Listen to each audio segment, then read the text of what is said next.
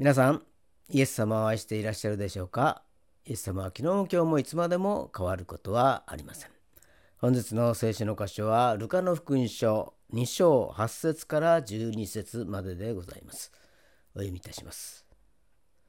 さてその中央で羊飼いたちが野宿をしながら羊の群れの4番をしていた。すると主の使いが彼らのところに来て主の栄光が周りを照らしたので彼らは非常に恐れた。見つかいは彼らに言った。恐れることはありません。見なさい。私はこの民全体に与えられる大きな喜びを告げ知らせます。今日ダビデの町であなた方のために救い主がお生まれになりました。この方こそ主キリストです。あなた方は布にくるまって替え羽桶に寝ている緑子を見つけます。それがあなた方のための印です。アー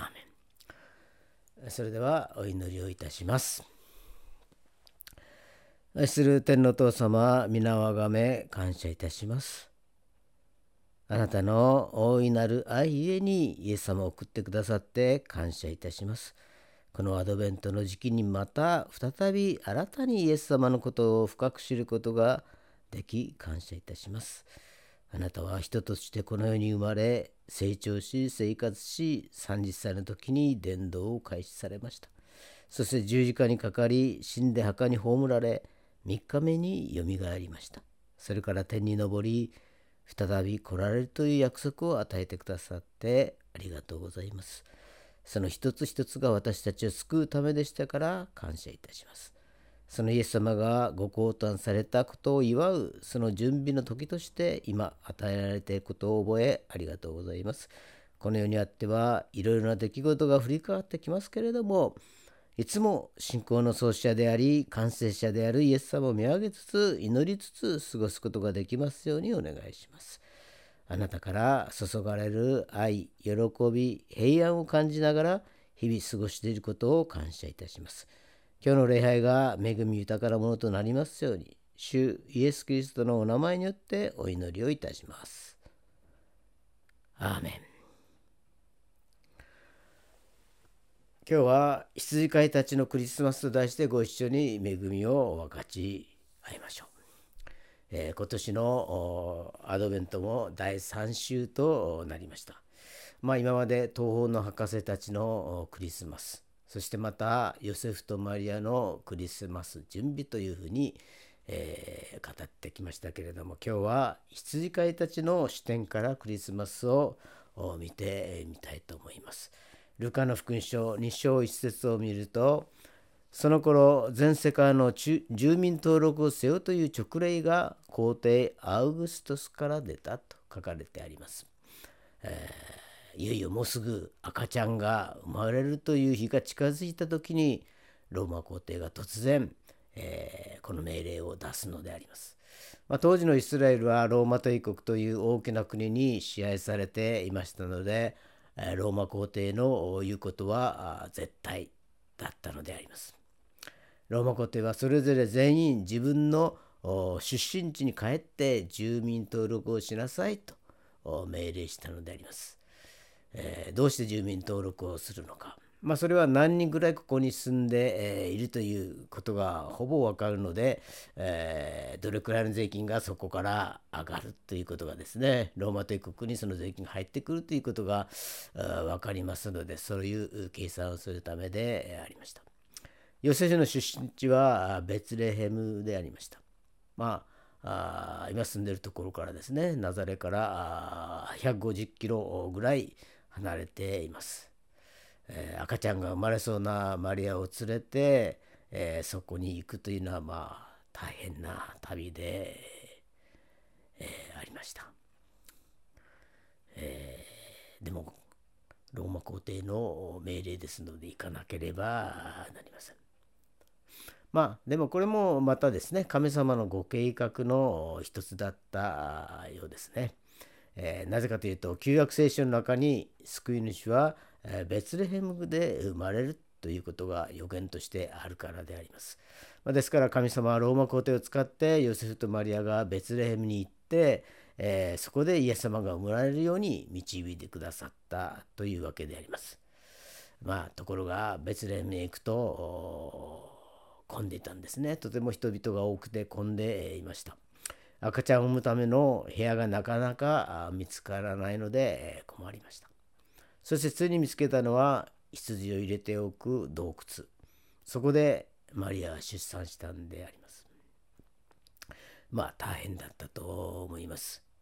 男の子が生まれました。大天使ガブリエルに言われた通りイエスと名付けました。イエスというのは主は救いという意味があります。そしてこのイエスをどこに寝かせようかと思ったら羊が餌を食べる貝羽桶、えー、イエス様を布で包んでその貝羽桶に寝かせたのであります。まあ BC から AD に変わった瞬間であります。ビフォークラストからあのドミニに変わった瞬間でもあるのであります。まあ、とても静かな夜だったということであります。このイエス様が生まれてから、まあ、今年は2022年目ということになるのであります。まあ、その時羊飼いたちが野宿をしていたのであります。まあ、大変な仕事だって分かりますよね。えー、草を求めてあちこち移動しなければならない。そしてえー、移動したところで宿泊をする宿泊するといってもあ綺麗なホテルがあるわけではありません、えー、野宿しなければなりません。外で寝なければならないのであります。もう何日も家に帰ることができない。シャワーも浴びられない。そのような大変な仕事をしていた羊飼いたちを神様がお選びになったのであります。彼らが野宿している時に突然神様の栄光が周りを照らしたのであります。まあ、社会なグローリーという呼ばれている死の栄光がですね周りを照らしたのであります。羊飼いたちがびっくり仰天していると天使が現れました。ルカの福音書 2, 章2章の11節を見ますと今日ダビデの町であなた方のために救い主がお生まれになりました。この方こそ主キリストです。えー、ダビデの町というのはあのダビデが生まれたベツレヘム。そして神様がすでに約束したことでありました。あなたの子孫から救い主が生まれる。ダビデの子孫からそしてダビデの町、えー、ベツレヘムでイエス様は誕生してくださったのであります。救い主が生まれたという嬉しい知らせが伝えられたのは野宿をしていた羊飼いたちでした。さらに天使がこう言うのであります。ルカの福音書2章の12節見ますと、あなた方は布にくるまって貝羽桶に寝ている緑子を見つけます。それがあなた方のための印です。このように書かれてあります。まあ、つまりこの羊飼いたちが探しさえすれば見つけるため見つけるための印、救い主の印を天使は教えてくれたのであります。どういう印かというと、布にくるまって貝羽桶に寝かされている赤ちゃんという印であります。羊飼いたちはこれを聞いた時にまあ仕事柄ですね、えー、すぐに見当がついたようであります。羊の貝羽桶があるのはあの洞窟だ。あそこにもある。向こうにもある。そのようにですね、大体見当がついたようであります。えいつも使っているからよくわかるのであります。よし順番に行ってみようということでですね、えー、検討をつけたところ一つ一つ当たっていくのであります。まあ急いで探しに行ったと書かれていますけれどもまあ羊たちをですね残していきますから自分たちがいない間に羊がですね狼にやられたり、えー、すると大変ですから急いで行ったのであります。そして一つ一つ順番に探していくと本当に天使の言っている通りに布にくるまって会話桶に泣かされている赤ちゃんを見つけたわけであります。羊飼いたちは思わずそこで礼拝をした。世界で最初のクリスマス礼拝は羊飼いたちがしたようですね。神様は私たちを選んで私たちに最初にこの素晴らしいお知らせを伝えてくれたんだということが分かった時に、えー、彼らは大喜びでありました。まあなぜかっていうと高価でたっとい神様は私たちのようなものを大切に思っておられるんだっていうことが分かったからなのであります。神様は今日え私たちにこの素晴らしい嬉しいお知らせを届けてくださいました。それは私たちのことがとっても大切で、えー、私たちのことを愛していて私たちのことが神様の目から見ると高価で尊い存在だということであります。神様は羊飼いたちだけではない私たちを救うためにこのイエス様を送り、えー、お送りなさったのであります。ただ人として来られただけではない会話桶に寝かされるという、まあ、低い低いところにまで下ってきてくださったのであります。だから羊飼いたちのように決してまあ綺麗な格好とは言えない人たちもそこに行って礼拝することができたわけであります。この方は私に近づくためには地位の高い人とか頭の良い人でなければならないとは決して思わないお方であります。誰でも私のところに来なさいとおっしゃってくださる方なのであります。そんな羊飼いの視点になってクリスマスを考えてみたいと思います。第一に羊飼いにとってイエスはどういうお方なのでしょう。ルカの福音書2章実節を見ますと見つかいは彼らに言った。恐れることはありません。見なさい。私はこの民全体に与えられる大きな喜びを告げ知らせます。今日、ダビデの町であなた方のために救い主がお生まれになりました。この方こそ、主キリストですと書かれてあります。まあ、これは見つかいの言葉ですけれども、まあ、今から2000ほど前2000年ほど前にですねユダヤのベツレムのところで羊飼いたちが徹夜で羊の番をしていたその時に、えー、見つかいが現れて、えー、キリスト到来の情報を知らせるのですけれどもその時の記録がこの箇所ですよね。今日ダビデの町であなた方のために救い主がお生まれになりました。お生まれになったということですから生まれた時の姿は赤ちゃんということですね。赤子の姿でお生まれになった救い主とは一体どんな方であるのか。この方こそ主キリストですと書かれてあります。この主というのは、まあ、言葉はですね、ヘブライ語で、えー、アドナイと言いますけれども、えー、この主という言葉はですね、えー、ユダヤ人たちが神を、神様をお呼びにする時の呼び名ということであります。まあ、人間の赤ちゃんとして登場したんですけれども、この方こそ主です。この天地万物を作りになった私たちの作者であるお方この全宇宙の創造者である方が人として赤ちゃんの姿でお生まれになったということであります。神なのに人としてこの世界にお越しになった。それがイエス・キリストというお方なのであります。聖書が語っている、神というのはですね人間が作った神々ではなく人間を作られた私たちの作者創造主ということですね。唯一なる創造主ということであります。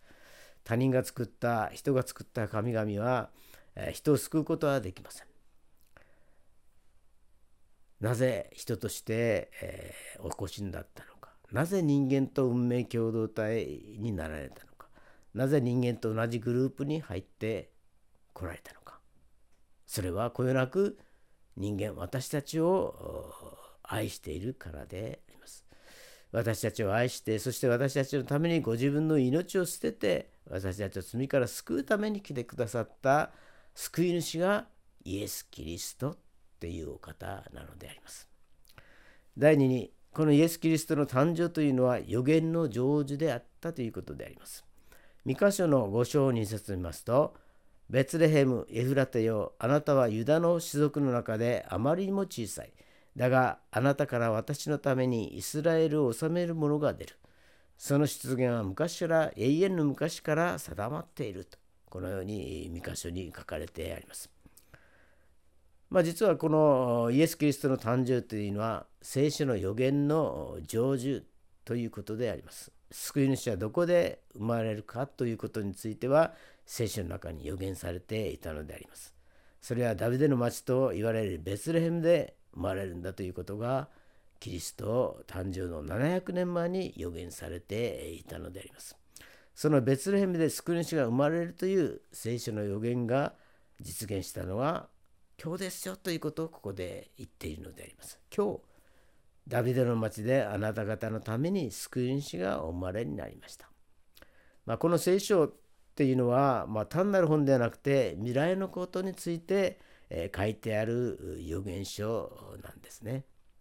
え、特にキリストの預言についてはたくさん書いてある。350箇所にわたって旧約聖書に、え、キリストの予告編についての予言が書いてあるのであります。それをことごとく実現したのがイエスという人物であるということを証明しているのが、まあ、新約聖書なんです。これから世界がどうなっていくのか、これから歴史はどこの方向に向かっていくのか、そしてキリストはどのタイミングで、えどの場所で生まれ、何と呼ばれ、どのように裏切られ方をし、どのように死んでいるのか、えそしてどのように復活するのかということについて前もって語っている聖書が旧約聖書であります。この旧約聖書の予言通りにキリストは来てくださった。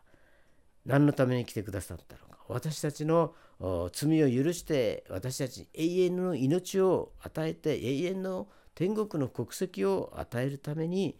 キリストはご自分の命で私の罪の贖いをするためにこの世界に来てくださったのであります。これが聖書の予言なのであります。最も高くて最も賢くて最も清くて最も力強いお方が誰よりも低く誰よりも貧しく誰よりも小さく誰よりも愚かしい姿に見えるようなそのお姿でこの世界に、えー、下ってきてくださったのであります。それがイエス・キリストであります。裁き主ではなく救い主としてお生まれになったお方であります。それが主なるキリストですというふうにここで紹介されているのであります。誰でもこのキリストを受ける人は全てその罪が許されて永遠の命をいただくことができるのであります。第3に神様は私たちに対して神の言葉に達する応答を期待しているのであります。